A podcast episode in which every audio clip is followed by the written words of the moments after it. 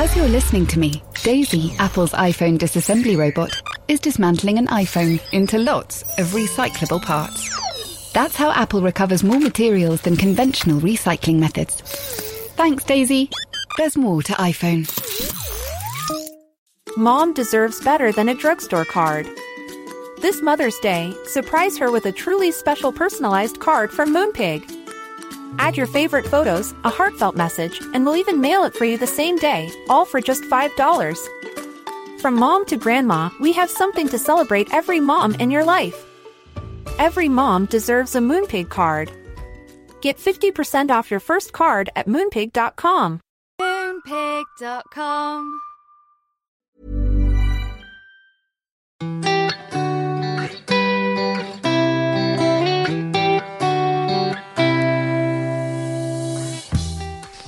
my slippers when I got out of bed. You've got some very sensible shoes on, though. I'm pleased. My trainers on, yeah. You have. Well, yeah. I mean, have you have you seen the weather? It's terrible, isn't it?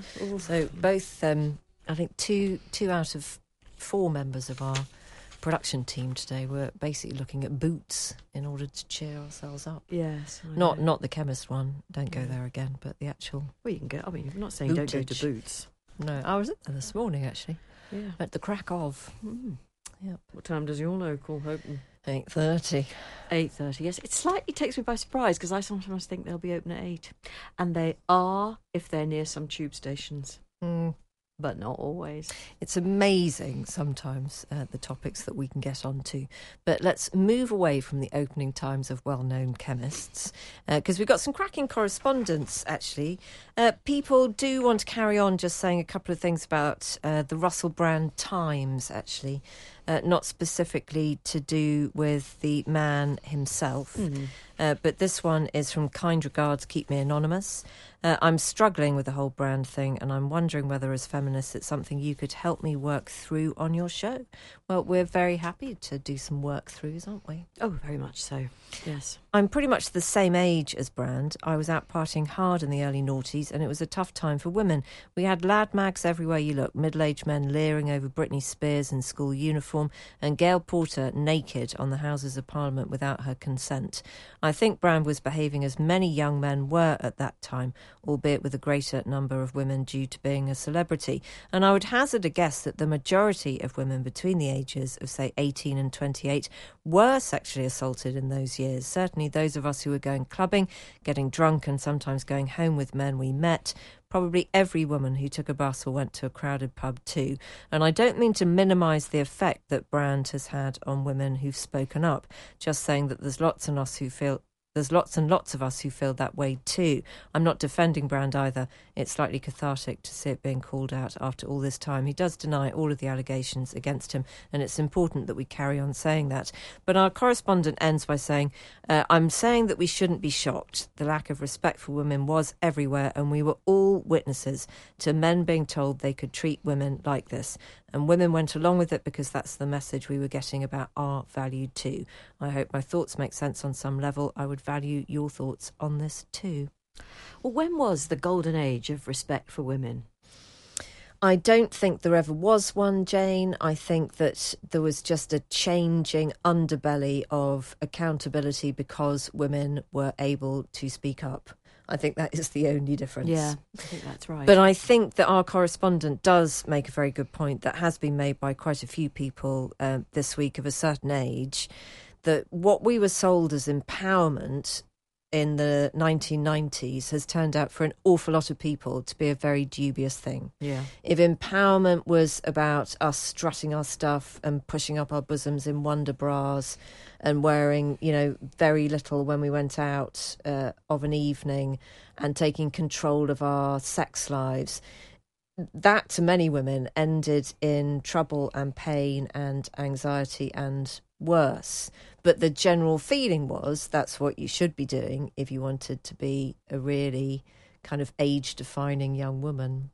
And I struggle with it myself. I struggle with that version of myself in the 1990s, which as an older woman now, I can see as being incredibly vulnerable, aping male behavior in a way I didn't really want to do, putting myself in situations now I would just be so horrified if either of my children were in those situations.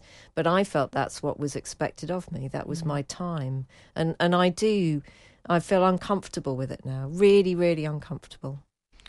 I wonder. Oh, so I suppose by the noughties, I've got. I mean, my I had I'd had a child by then, so I just wasn't. I wasn't out there in the way that our correspondent is describing, and I yeah I understand what you're saying about your 1990s. I don't know whether I suppose I did I behave in a way that not that I don't regret anything I did. Did I make myself vulnerable? I suppose I did, but then how more how much more vulnerable was I than my mother in the 50s and 60s? I don't. I honestly wouldn't know. Well, I don't know. It, it will always be hard to compare statistics because whenever you use those statistics, it's only reported crimes.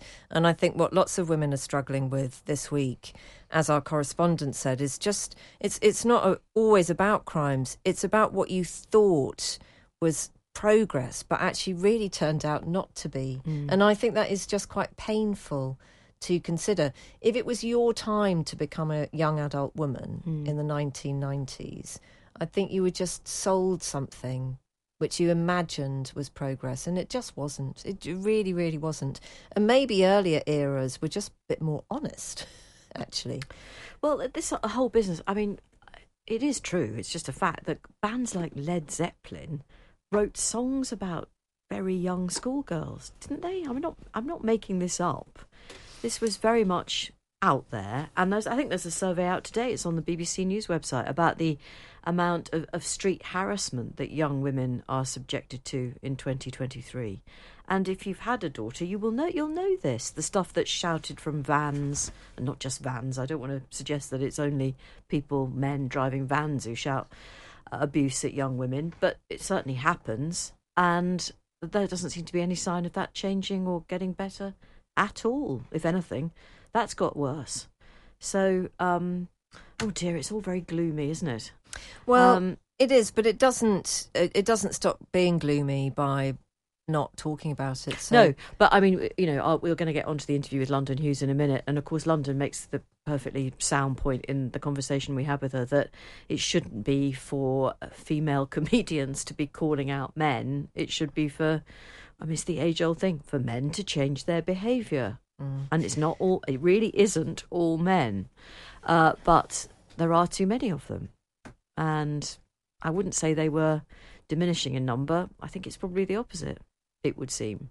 Mm. Anyway, uh, we'll get on to London a little bit later, but um, oh, we don't want to be too downhearted, do we? I mean, it's it does feel a bit. It does all feel a bit negative.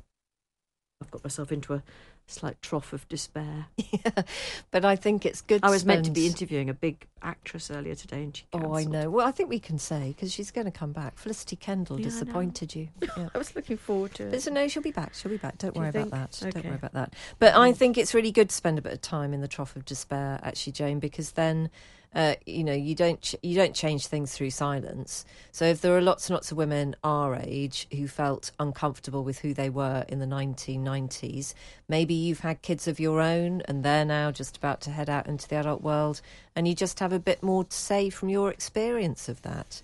Um, you know, and, and for me, I'm I'm just never going to be able to square that circle of female empowerment and very provocative female wear your sex on the outside. I, I just find that uncomfortable now. I think for me, empowerment has just been about completely different things mm. rather than, hey, look at me in my PVC cat suit, I'm over here. And that was me in the 1990s.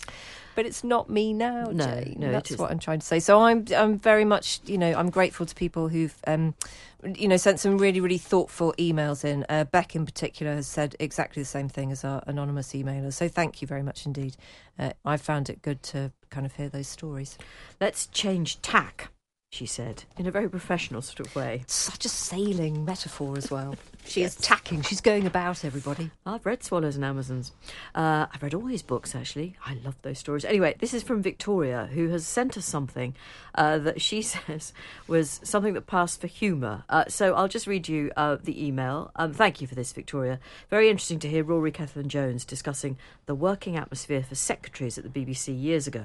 This is because Rory's memoir, Ruskin Park, um, largely features his mother Sylvia's working life at the BBC in the 40s and beyond.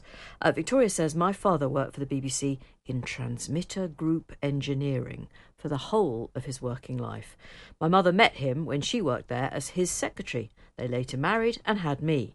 In old documents from those years, I came across this a- attached extract entitled The Art of Keeping Your Secretary Happy, which is from a BBC Transmitter Group Services newsletter from 1984.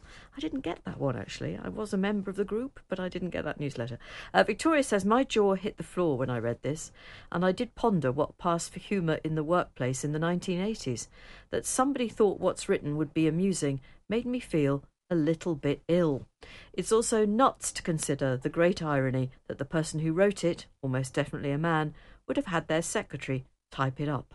I've got three adult daughters now, and much as there's still a lot to be done, I'm glad this kind of rubbish would never be tolerated in places of work today. Do you want to just read some of the tips out?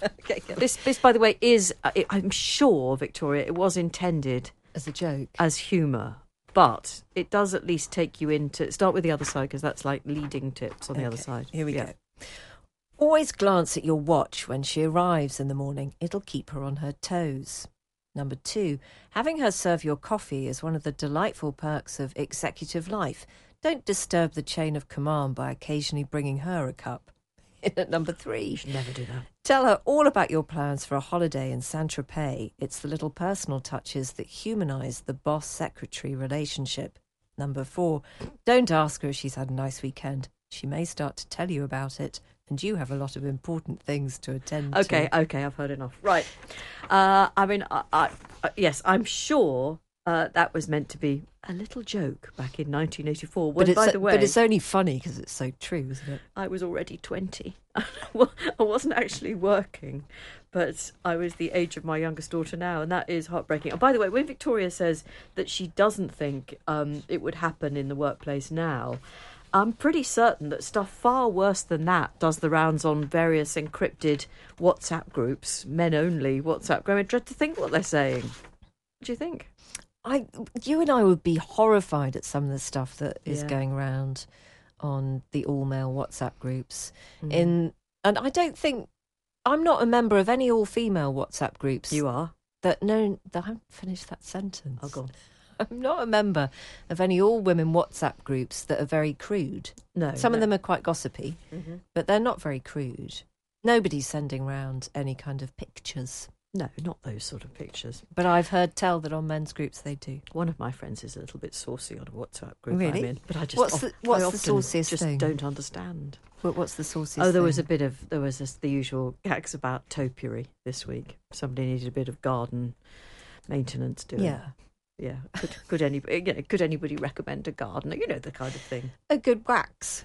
Is that what you're talking about? No, I'm genuinely. You see, this is your mind. Is this is the woman who has worn a PVC Well, no, but that's because you said it was saucy. I said it was well. It went there because she put on the WhatsApp WhatsApp group. Can anybody recommend a gardener? I've got a, a good gardener. I've got a bush that needs trimming.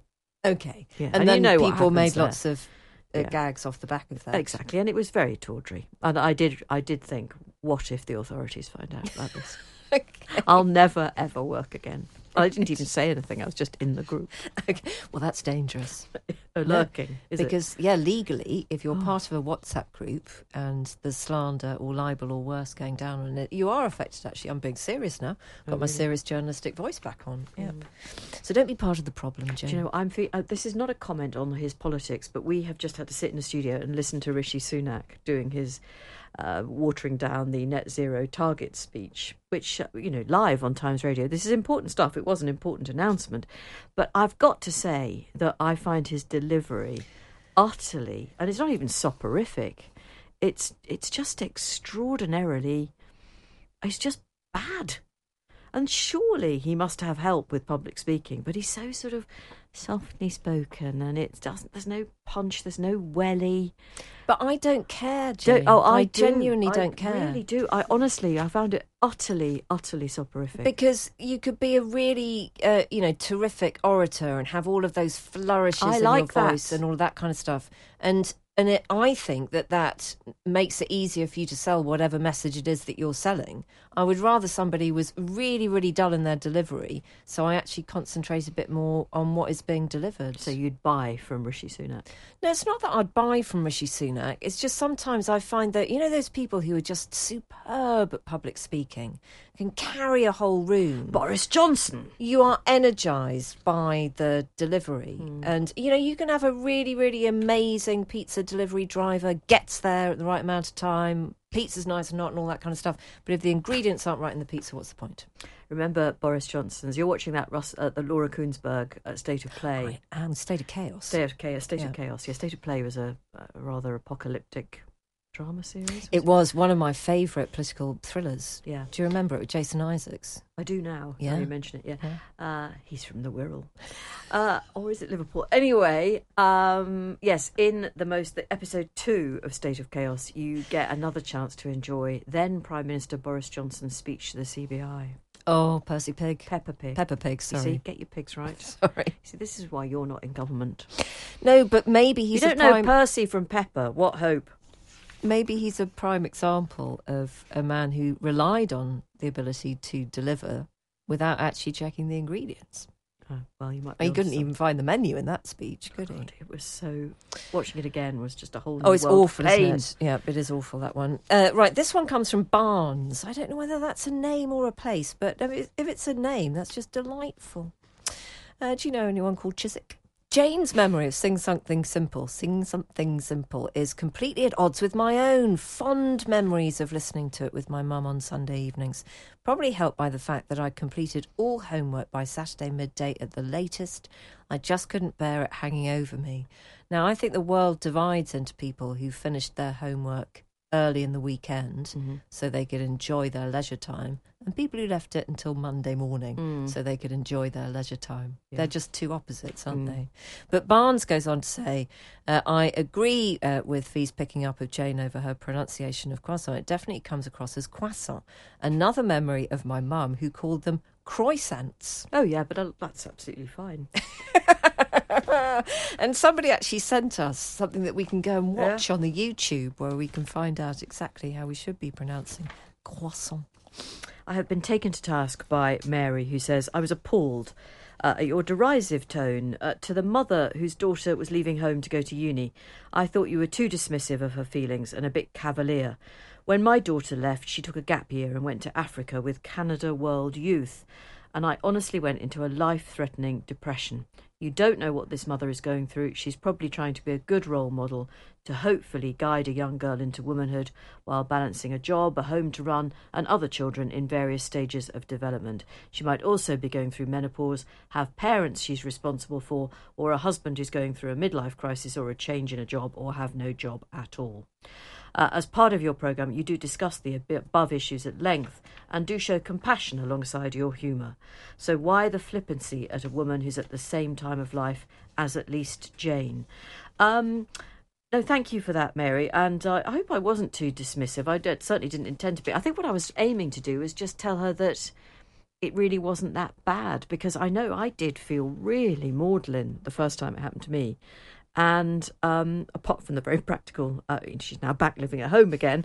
Um, it it wasn't as bad as I felt in those actually early hours of her departure to university. That was a bit grim. But then things did get better very quickly. And actually, I wonder whether this has happened to other people. You start to have really good phone conversations with your children when they're away because all of a sudden they're a little bit more, perhaps a little bit more grateful for whatever it was you were able to provide. And you just start talking a bit more. Because, you know, when teenagers go to their rooms at the age of about 13, you tend not to have incredibly lengthy heart to hearts all that often. No, and, and, and you don't because you are always thinking they're here and I'll catch them later. Mm. So there is that imperative. But but I suppose we should be careful as well because uh, it must be really awful if you don't end up having great phone conversations with your teen who's left. Well, uh, there are some, of course, who can't wait to leave you uh, completely behind. But that's not for any malicious reason. It's because they're having a great time, and that's really what you want Yeah. as well.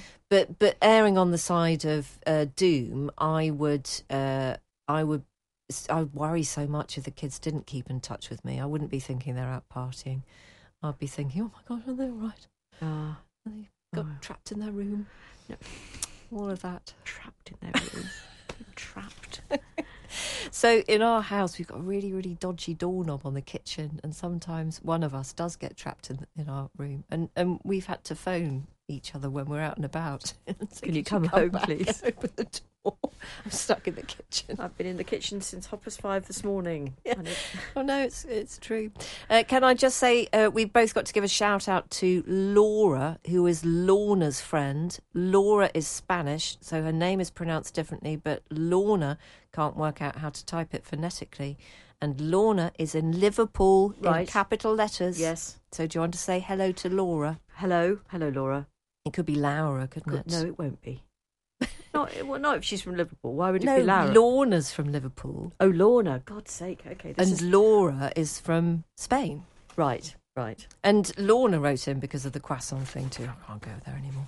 Just call it whatever. Pastry. Just call it a pastry. Do you know um, that the King and Queen have gone to France for a state visit? I do know. and that um, they've got a range of guests at the state banquet tonight in at Versailles, which I always think is quite a, I don't know. I mean, it's quite a loaded location, It's the isn't scene of some crimes. Yeah, uh, and Mind guess- you, so's nearly every palace in this country. yeah, I can't look at the Tower of London, which we can almost see from the window. It's such a so frightening. Do you think in a previous life you might have been in there?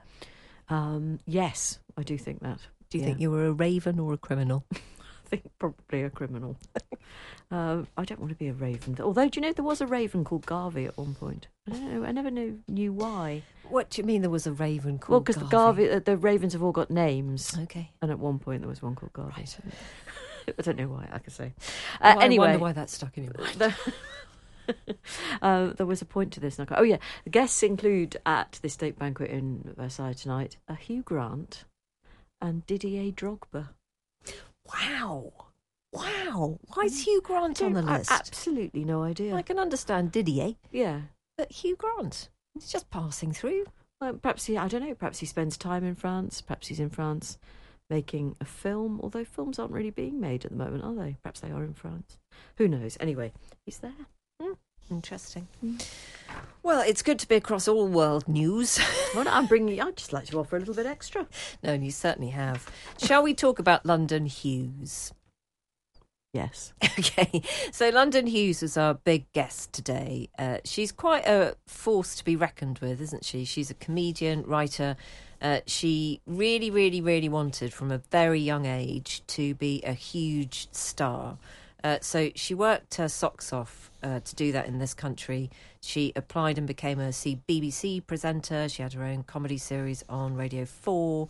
Phoebe Waller Bridge was very kind and gave her a kind of leg up in the industry. It's interesting, isn't it? Um, when you read the book, which is very funny, by the way, um, there are some people who emerge as rather heroic in the sense of their uh, keenness to reach out and help people making their way up, and, and she was definitely one Yeah. of them. But London uh, won quite a few awards Funny Woman of the Year, and uh, she was the first black nominee for the Edinburgh Comedy Award. But she really keenly felt that she didn't get the breaks in this country. Uh, that she should get on account of being a young black woman.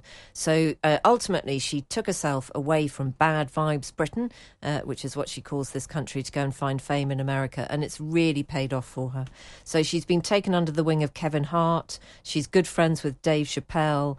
Uh, she's going to all kinds of parties, making all kinds of connections, and she's got a big movie in the offing and loads and loads of offers. I mean, she's really nailed it, actually. She's broken America. Broken America. And she's written a book which is called Living My Best Life, Hun. Uh, we did need to start the interview, and we did ask her if it was okay to do this, didn't we? Yes, we did. uh, if we could ask for her thoughts on Russell Brand because she put out a couple of tweets at the weekend after the Sunday Times, Times and Dispatches investigation into Russell Brand's behaviour uh, that said that she had been warned off him uh, by people in the industry. So that is where the interview starts. It's worth noting as well uh, that they also shared an agent for a couple of years. I genuinely support women. And I feel like it's so hard when women come forward about anything. And it's just so much. I just feel like the first thing we should be doing is listening to these women. So I support these women. And what happened was I just went online and after the documentary came out and the Times piece came out, I just was like, cool, I support these women. I believe them. I went online and I just saw so much hate for these women. And so I just decided to talk about what I knew about the, the about Russell, and that's what those tweets were. And it was just from my knowledge, I wanted to add some color to the situation. But all in all, I support these women. I believe the women, and I think we should all be listening to them. Honestly. So, what was your experience? What did you know? I've about never, I've never met day? the man. I've never met him. But all I, I, like what I said in the tweets, I just said that when I joined the agency, um, that he, we had the same agent. I was so excited to have the same agent as him. I was a huge fan of him, and yeah, I was told that I shouldn't, unsolicited. I was told I shouldn't have sex with him and stay clear of him because once he has sex with women, he likes to, I guess, pursue them, have sex with them, and then he doesn't want to be around them anymore. They, they make him feel sick. So he would have those women removed from the working around him, the agency, people, or or whoever. And you know, my agent warned me to stay clear because she didn't want that happening to me, And was I did. Was it done in quite an official way or a bit of an off the no, it was no official. Like, leave that man alone. Steer clear of him. And the thing is, I'm not that. People are like, I don't know what it is. I don't know why people are like pretend. I don't know if they're pretending to be shocked, but from what I've seen online, there's a lot of oh my gosh, and it's just like, what are you talking about? You're acting like we didn't all know this about But, this. but the thing is, London, that there are people who clearly knew. Yes. I, you know, I'm not in showbiz. I'm in the media. I had heard rumours. yeah, You'd heard rumours. We'd hadn't oh, you? all we've all heard rumours. but but most people hadn't. Yeah, and the thing is, I think when you hide in plain sight, which is was a great name, because he definitely said, you know, I have a sex addiction, so you know, I do all these things. I have sex addiction. So where, even when my agent told me about his behavior, I was like, oh, it must be because of his sex addiction. like that was my twenty. I was twenty two at the time. I was like, oh, I kind of naively was just like, oh, okay. That's just how he is because he's a sex addict. I guess women make him feel sick. But you weren't you weren't the only one. No. Because we were all fooled by this Yeah. man. I mean, lots of people, quite sensible people, educated people, found him funny, gave him work. Yeah. Work for him. And the thing is, I was a huge fan of this man. This isn't someone that I'm like, oh yeah, I can't stand. I was a huge fan of him, but I just knew at 22, don't go to the after parties, don't hang around him. I knew that, and, Mm. and I steered clear of him. And so you say in the book also that you were just a huge fan of what he did on stage, of what his comedy was. Yeah. And do you think, looking back on it, uh, that your comedy was influenced by that kind of incredibly open, sexualized content that now, when we watch Russell Brand, we go, oh my gosh. You know, we all Mm, watched no. that, made I- that, made him a star. Did I you feel he was that I didn't. kind of influence? I didn't find. I didn't like his stand-up material. I liked his performance. I liked how he would like strike around on stage and he'd flounce around. He was really high energy, and so that's what I admired. Like, but what he was talking about wasn't my thing. I wasn't really into that. But I think when a man talks about that on stage, it's very different to when a woman does it. When a woman does it, it's feminist, it's sexy, it's iconic. When a man does it, it's not the same. well, what is it then? I don't know. Watching that documentary and hearing him talk, I did feel uncomfortable. Um, I don't know. I don't. I don't think it's funny. I honestly don't. You don't think it's funny now because we know what we know, and But he, by the way, don't think I denies the allegations. Yeah, I don't think I thought it was funny then either. But I did. I did really like him as a host. I really liked his presenting style. Well, you weren't the only one. He got work. Yeah. Hmm. So look, I'm. I don't want to make this a thing about Russell. Like it's about my book, and it's, my book's called "Live My Best Life," and I want to, you know, be it's so the, timing of all of this is crazy. Like I literally, I came here to England to promote my book, and then this stuff came out, and you know, morally, I just couldn't sleep at night, knowing that people were saying negative things about this, these women, and without saying something on Twitter, and. uh what I've said on Twitter, I've said to people's faces at the time, 10 years ago. I wasn't, when I was warned about this, I wasn't the only one that was warned about him. I have female comedian friends have also been warned about him. I've spoken to female comics about him. This is not a thing of like, oh, nobody knew. Like, we all knew. I've mm-hmm. told several people, they've told several people. We knew, we didn't know, I personally didn't know it was as deep as it was. I didn't know it was as bad as it was, but I definitely knew, for lack of a better word, that he was a, he was dodgy when it comes to women, and he he had a. I felt that from the rumors I'd heard and what I'd experienced from other people telling me things about him, it didn't seem like he had a huge respect, a lot of respect for women. You're absolutely right that we need to talk about you and we Thank need to talk about the book. Thank uh, you. One final question on that, not specifically about him though. Have you ever felt, as a young woman in the industry, that you have been vulnerable in a man's company? Yes, How- yeah. he is not the only comedian that you can say these things about. Do you think that there's somebody, other people out there who might have the same level of? Yes, You do, okay. Mm-hmm. In this country or in yes. America? In- no, this- not in America. I've never experienced it in America. In England, yes. Okay. What do we do with those open secrets, London? But this is the thing. It's kind of like not up to us. It's up to men to stop doing this to women. It's like not. Uh, we're not the Ninja Turtles. Women in England don't need to come together to stop these men. All these open. It's up to the women to save. No, men, stop being creepy, dodgy, disrespectful weirdos and treat women with respect. We wouldn't have to have open secrets. We have WhatsApp groups. We we warn each other about these men. We all tell each other, don't do gigs with this guy. We there's only so much we the women can do when we're the ones that are being abused by these men. This conversation should be for the men. What are the male comics going to do about other male comics that are just like Russell? What what are they going to do about it? Because it's their problem. Can I just say, let's give her a round of applause Yes. for that because We that agree. Jesus, we really agree. And needed to I'm here said. to promote my book. Let's get on to your book. on to best the book. life, Yeah. and, and he's coming and ruining it with No, his stupidness. Can No, we just gone. say? He's let's- all right. Let's acknowledge Yes. that you are a changed woman. Now, Fi and I have met you before. You say in your book, and I really liked you for this, that your drink of choice was tea with eight sugars. Yeah. Today we offer you a tea, and you ask for what? Herbal tea, no sugar. She's left us in so many ways, I Jane, am- I- hasn't she? it's go. It looks, it looks gorgeous. Thanks for my tea. Thank you, mm-hmm. ladies. Also, can I say you? I haven't seen you lot in like how many years? Five years? Six years? It's, uh, it's Probably five that. years. Five Yeah. years? You look exactly the same. Both of you. I think that's so good. rude. exactly the same.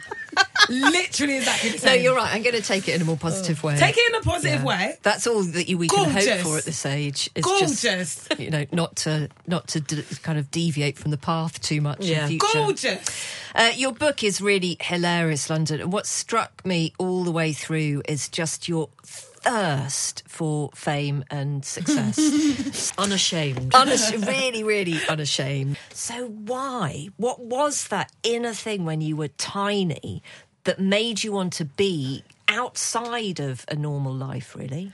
I don't know. Do you know what? It was just this innate feeling that I had deep down that, like, you know, some people just know what they were meant to do. Like, there's some people that from a young age, I love playing the piano. They've always wanted to be a pianist, and they're now a pianist. There's people that just know.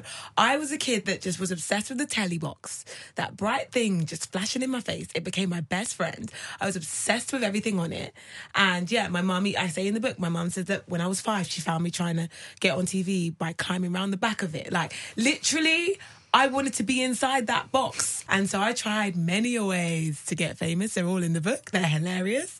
And uh, even to the point where I called up, I, I asked my dad, mum and dad to get me an agent and they laughed. And I was like, fine, because I'm, I'm like six at the time. Yeah. and, uh, six, seven. And they laughed. And I'm like, fine. So I'm figuring out ways to get an agent. And I just knew, I saw an advert for the Yellow Pages and saw that like all the, all the d- jobs. And if you're looking for a job, find it in the Yellow Pages. So I looked in the Yellow, page, Yellow Pages for agents. And what I found was estate agents. And I called up estate agents asking them to re- I knew that the word was representation. So you have to say, I'm looking for representation. So I was like, hi, I want to be Black Britney Spears. I'm looking for representation. Uh, can you help me? I want to be a British female Will Smith. I'm looking for representation. Can you help me? And I, yeah, my, my mum's number got banned from Foxtons and Bearsbury's and all the local. I bet not before they tried to sell you a small semi-detached You know what I house somewhere in mean? Croydon. Yeah. dashing. Oh yeah, but Um, yeah, I was can- hungry for it. Can we hear about? I mean, school school just wasn't big enough to contain you, was it? It was No. hopeless. No, no. I feel like school. Thing is, I got bullied in school, so like that's another thing. People just. I wanted to talk about bullying in the book because people who have heard me, see me about, know my stuff. The one thing they would say about me is she's loud and she's confident, and I think people need to understand that like that loud and confident girl was once, you know, not was once like a I wouldn't wouldn't say shy, but I definitely was low, lacking in confidence. I my self esteem was really low, and yeah, I just kind of wanted to talk about the bullying in school in the book because I just wanted people to realize that like even if they're feeling low worth now, it, that's not going to be their future. And there were some really, really mean girls, weren't there? You Yeah. say in a passage uh, where you write about a birthday party that you were having in Pizza In Pizza Hut, in Pizza Hut, yeah, where nobody turned up, and you ask the reader before you tell them the story not to feel sorry for you and not to cry. But let me just say, I felt terrible for you and was really moved by that, and and. I, I mean, I don't disagree with anything that you say in the book, but I retain my right as a reader to feel deeply sympathetic for you in that situation. Actually, you know what? You can have your right. that's very reader. kind. Can you tell us about it though? Because it was awful, actually, London. Yeah, it was. It was really sad. Basically, I had a pizza hut party and uh, I was so excited and I invited all my friends. But my mum said at the time, like, she couldn't afford to pay for. I invited like 15 girls and she was like, she can't afford to pay for the pizzas for everybody, but she'll pay for all the drinks and unlimited ice cream. And back then, unlimited ice cream for kids was like having a free bar. So I was like, we're going to live our best lives. And pizzas at the time were like four pounds. So everyone had pocket money. Let's go there, buy a four pound pizza, unlimited ice cream, live our best lives. So that was the plan. And then all the popular girls in my school, I guess, decided that no one should go. So they told everybody not to come to the party. And uh, they basically were like, I'm not paying for a pound. Your mum's really cheap. We're not doing that. And they basically convinced all the less popular girls to not go and all my friends to not go. So I showed up at this party, this massive table with my little crown and my pepperoni pizza. And like, was, yeah, there was like no one there. And, uh, I was really sad. I was eating my pizza alone, waiting for my friends to show up. They didn't show up. And then like the door opened and like 20 girls from school all came in and I was like, oh my God, they're here. Like they did show up. But no, they went and sat at the table next to me and had their own pizza party in my face and just laughed at me the whole time. Where are they now? Exactly. Yep. Probably in prison. So they're definitely not on the Times radio right now. No, that's true. Definitely not. VoiceOver describes what's happening on your iPhone screen Voiceover on. Settings. so you can navigate it just by listening. Books. Contacts.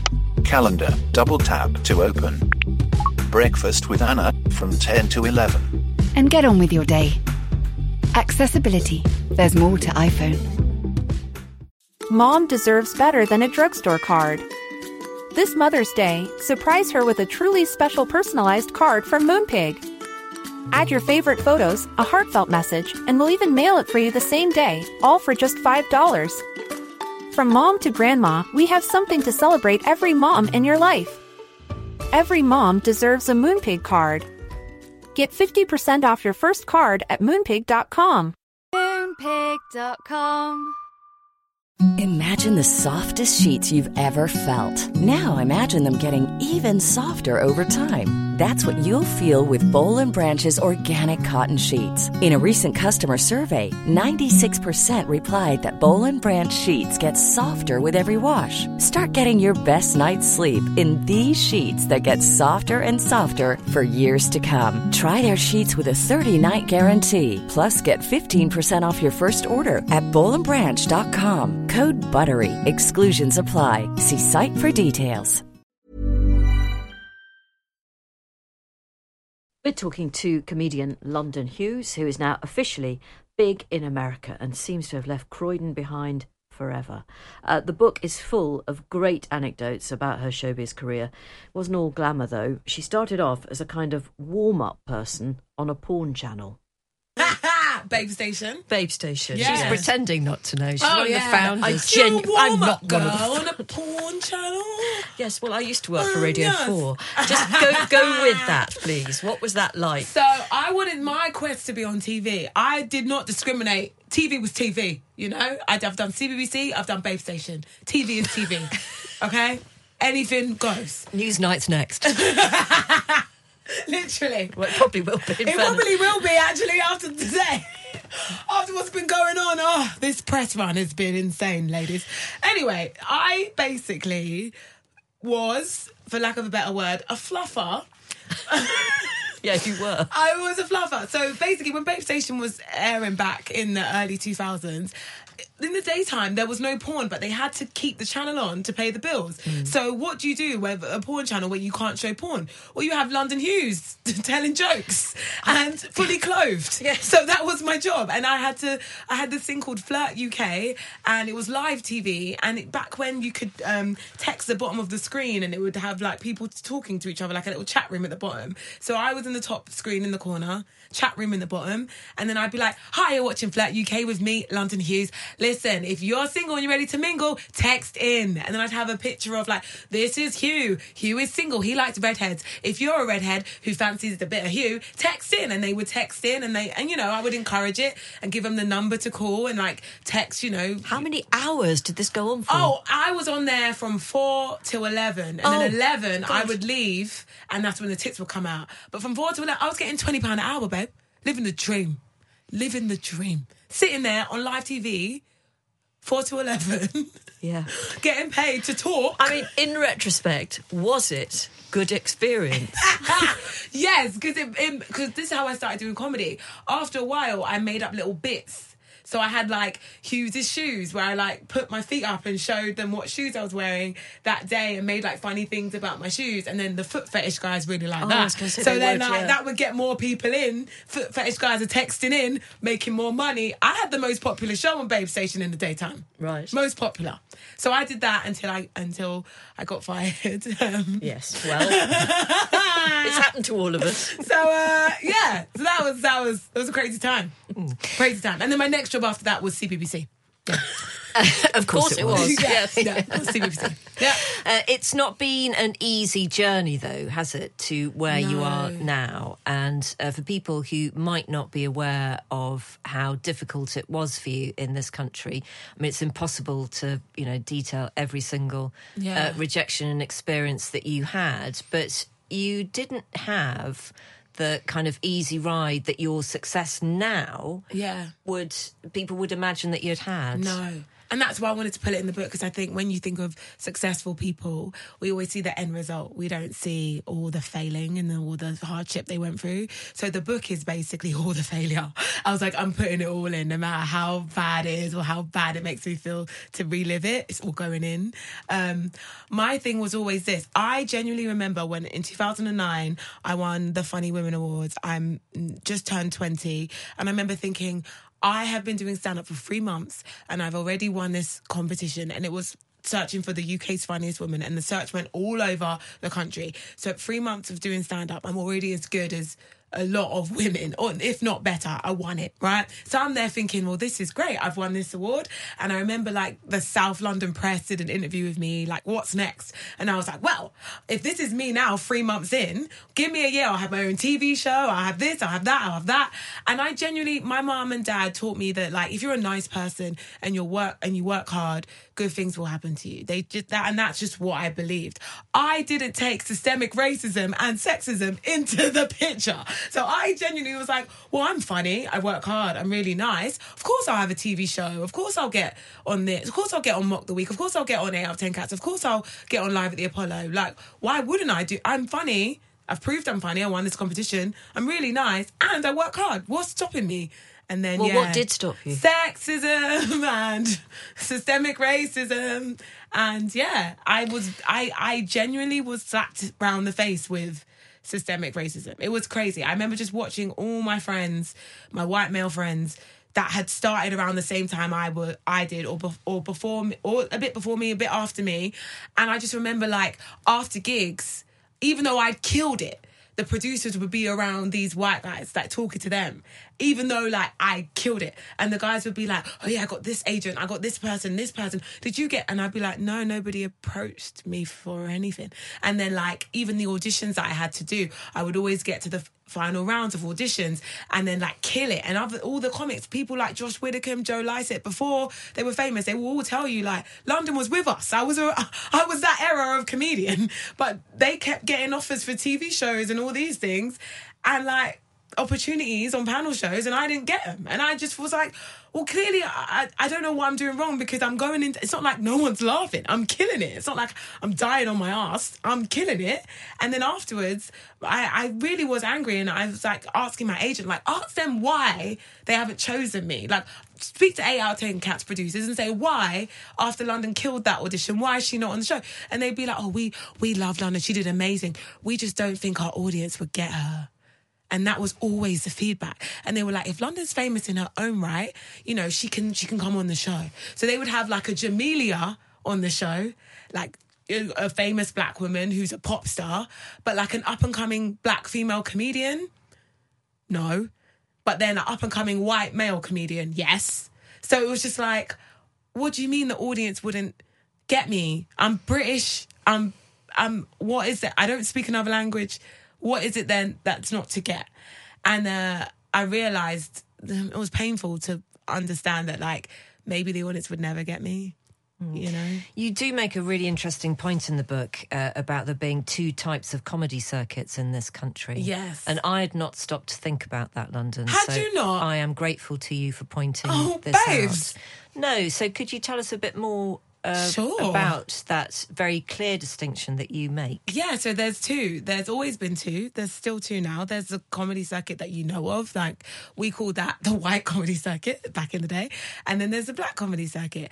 And so the black comedy circuit is is a circuit that's uh, I guess full of com- black comedians that can't get on to the white comedy circuit. Like, let me be very clear. I have been doing stand up since I was 19 years old. 19.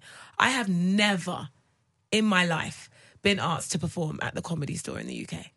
Ever. I'm 34 years old. They have ne- the only times I performed at the comedy store was a charity gig for Stephen K. Amos, which Stephen asked me to go on, or when I won Funny Women, which was at the comedy store. Mm-hmm. Outside of those, the comedy store, whoever runs it, I don't even know his name. He has never reached out to me and booked me ever. And I and I performed at the comedy store in LA, the world famous comedy store, the one with Robin Williams and pictures of Robin Williams and, and and Jim Carrey and Eddie Murphy as you walk in. I perform there every weekend. But I have never been booked at the UK comedy store. This is what I'm saying. So like because we can't get on at these comedy clubs, the black comedians had to make their own circuit. So it's full of black comedians that have not been booked on places like the comedy store and, and other top comedy places in London. And instead, we you know, created our own scene. We performed in uh, churches, uh, little theatres, Catford Broadway Theatre, Hackney Empire, big theatres, but like predominantly to black audiences.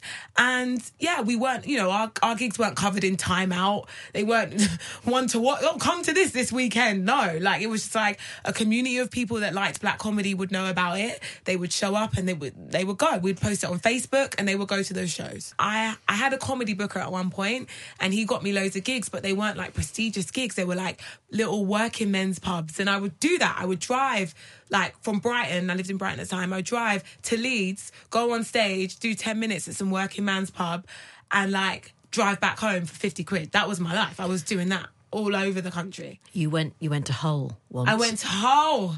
Oh God. Once being the word. Never again, baby girl. Right. Um, have we have we lost you to America? Then is this it? Oh yes. Oh yes. Can you not blame me? Well, You sad. You look sad. Don't you want better sad. for me? Don't you want better for me? Yes, we do. well, we I'd both like. want I'd you like. to Do you be know what? I'd like to do Britain. I'd like Britain to do better. Yeah. I Yeah. think is what I really mean. And I think that's what I've had to realize, and it's so sad, but like I took it personal for a long time because I've been doing stand up for 10 years. And at the time when I moved to America, maybe 11 years when I moved to America, and I just remember being like, one day, Britain, you'll care, you'll care, you'll see, America's gonna love me. And they did. America loved me, embraced me. I was never told, oh, our audience won't get her, despite the fact that it's a completely different country and I wouldn't be surprised if they didn't. But America took me under their wing and, and welcomed me, and people like Kevin Hart and Dave Chappelle are now my mentors and friends. And I genuinely remember thinking, oh, I'm going to come back to England and they'll care. And I, they do care more. Don't get don't get me wrong. Like I, they, the my, my my agent's always getting you know bookings like can you do this can you do that and i'm like no you can't afford me but truthfully you can't but i do think england has a thing when it comes and i'm only speaking in entertainment um i have a, i think it has a thing where it doesn't really celebrate black women in a way that it should and i think it's not personal to me i just don't think they will ever really care and when i think about america despite how racist america is i'm not saying it's not America's racist. America's probably one of the most racist countries in the world. Yet it has a Beyonce. It has a Whoopi Goldberg. It has a Oprah. There's no British Oprah. There's no British Beyonce. There's no British Whoopi Goldberg. There's not name a name a British woman who is as successful as any black a black British black woman who's as successful as any white man in Britain. Right, Like yeah. I came to America prepared. Like I wrote 10 TV shows, 10 movies, um, and 10 unscripted TV shows ready so that when I had meetings, they would say, Have you got anything we could read? I'd be like, Yes, all of this. So I came there like ready to hustle and work hard, and I was prepared to bang down the door. And I got there, and the door was open for me. They were like, Oh, you're talented, you work hard, come in. You're a black woman, come in. And I've never had that like uh, like love and celebration. Like it's just here it, i've always felt like you know it's the right thing to do. We should include black women of course. We should have diversity but of course we should do it. But do you want to do it? No. You're just doing it because we should do it. And that's how I feel about Britain. Whereas in America, I genuinely feel they want it. They want me. And Britain, I still don't think you want me. And I will rather go where I'm wanted. That was London Hughes, and her book Fi is called Living My best life, hun. Living My Best Life, comma Hun H U N. Well, I'd be really interested in what people uh, think of her belief that it was both racism and misogyny that stopped her being a success here. But when she names those names, Jane, it is really hard to come up with a British equivalent. We don't have a Beyonce. We don't have a Whoopi Goldberg. We just don't. She's right. No, no, we don't. I, we have had. So I was trying to think: have we had an equivalent of an Oprah? Well, at, there's Alison Hammond, who's a big TV star at the moment. Uh, no doubt about that. Uh, and there was Trisha Goddard as well, who was a, a big, big success for a while. That's rather faded a little bit now in terms of prominence. Um, obviously, there's been uh, really important people like Moira Stewart reading the news. Um, but yeah, I am struggling a bit. It's all rather uncomfortable, isn't it? Well, it is, and also I'm always very wary of trying to prove somebody wrong about their own. No, not, we're not. We're not trying to do that, and we're, we're not in a position to. Are No, but I but I think some people will, and I think some people do. Mm. Well, they shouldn't. No. Uh, we loved seeing London. You made a very astute observation about her drinks. Yes, well, she's gone completely, completely LA, ditching the strong tea with eight sugars, which you know, I think that's a lot, by the way. uh, and now she has this herbal thing, which just looked and smelt completely ghastly. If you went to Los Angeles, do you think it would change you, or do you think you would change it? I think, I think very much the latter. Um, I can't think of anyone who'd be less at home in LA than me. I think you should go. And start eating egg white omelettes and oh, very much so. driving everywhere. No, no, it's not for me. No, no. okay. Don't worry. You can worry about all sorts of things. I won't be deserting Times Radio for LA. That is not something to put on your worry list. Now, our guest tomorrow afternoon is Michel Roux Jr. Now, he has got a new cookbook out. We can talk to him about that, but we can also talk to him about is it Le or La Gavroche? Le Gavroche. Le Gavroche. Do you- Does that mean something, Le Gavroche? It mu- You don't know? Don't. The urchin. Thank you. It Thank means very the much. urchin. The urchin. You'd have to be quite a well off an urchin on a good day to be able to afford that. I, I would venture to suggest. But anyway, okay. Uh, his restaurant, The Urchin, uh, which is closing. It is. unfortunately, uh, and which was something that uh, well, I think his dad used to run it, didn't he? Yeah, it must be really, really weird uh, to be called Junior I was when thinking- he's in his sixties now. about to attempt a weak gag about what what was, his dad called. Well, I think we know. You see, women just don't do this, do they? We are robbed of the ability to have a junior because women used to change their names, and your daughter probably won't have the same surname my, as you, or my might. children don't. Yeah, no, might do. So, yeah, yeah, nice to have a couple of. But at what? But at what age do you think it would be okay to turn around and say, "Do you "Just not junior anymore. Well- I'm just neither. I'm not senior. I'm not junior. I'm just Michel." Serious question. Presumably, you stop being. Well, he hasn't. I think because I think his father has died. So But he's still always going to be he's always- junior. or do you stop being junior when, or when you've got another junior lined up? So what I don't understand, and, and this happens a lot in Los Angeles and in your in-depth documentary series that you can make when you embed When yourself in the city, Yeah. you can ask about this. But you know, the American thing of just constantly going through the generations with the same name and adding the third and the fourth and Hmm. all of that. I mean, it is quite arrogant, isn't it? To It's- just keep on It's ludicrous. chucking out the same Well, person. if you've, if you've been a real bang average Joe, do you really want to?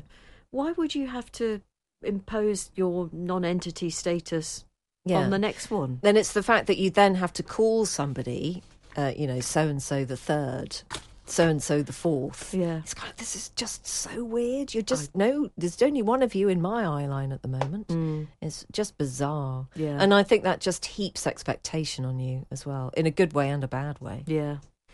Yes, there are no little Janes at home. No little Jane Garvey the seconds. No, No, I think that's no no bad thing. no. So look, we've got loads of things Um, to talk about. We'll talk about food on the radio, which always works. I mean, it's such a good way of doing food on the radio. So I'm looking forward to that myself. I hope he brings some things in. Do you know what? I've been really off kilter, and that's because I had a Berocca. Don't have a Berocca if you're not ill. I wouldn't. No. Mariella Frostrup forced a Berocca pill on me. She's a pusher. She, she's a pusher of Berocca. I took one, and I've now slightly slipped into. Was I feeling a bit unwell? No, I wasn't.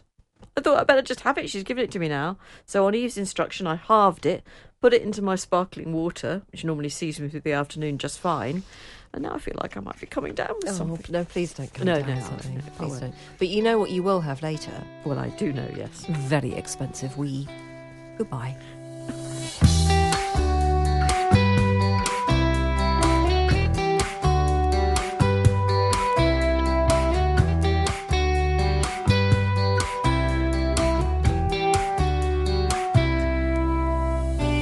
Well done for getting to the end of another episode of Off Air with Jane Garvey and Fi Glover. Our Times radio producer is Rosie Cutler, and the podcast executive producer is Henry Tribe. And don't forget, there is even more of us every afternoon on Times Radio. It's Monday to Thursday, 3 till 5. You can pop us on when you're pottering around the house or heading out in the car on the school run. or running a bank. Thank you for joining us, and we hope you can join us again on Off Air very soon. Don't be so silly. Running a bank? I know, ladies. A lady don't be listener. kind, I'm sorry.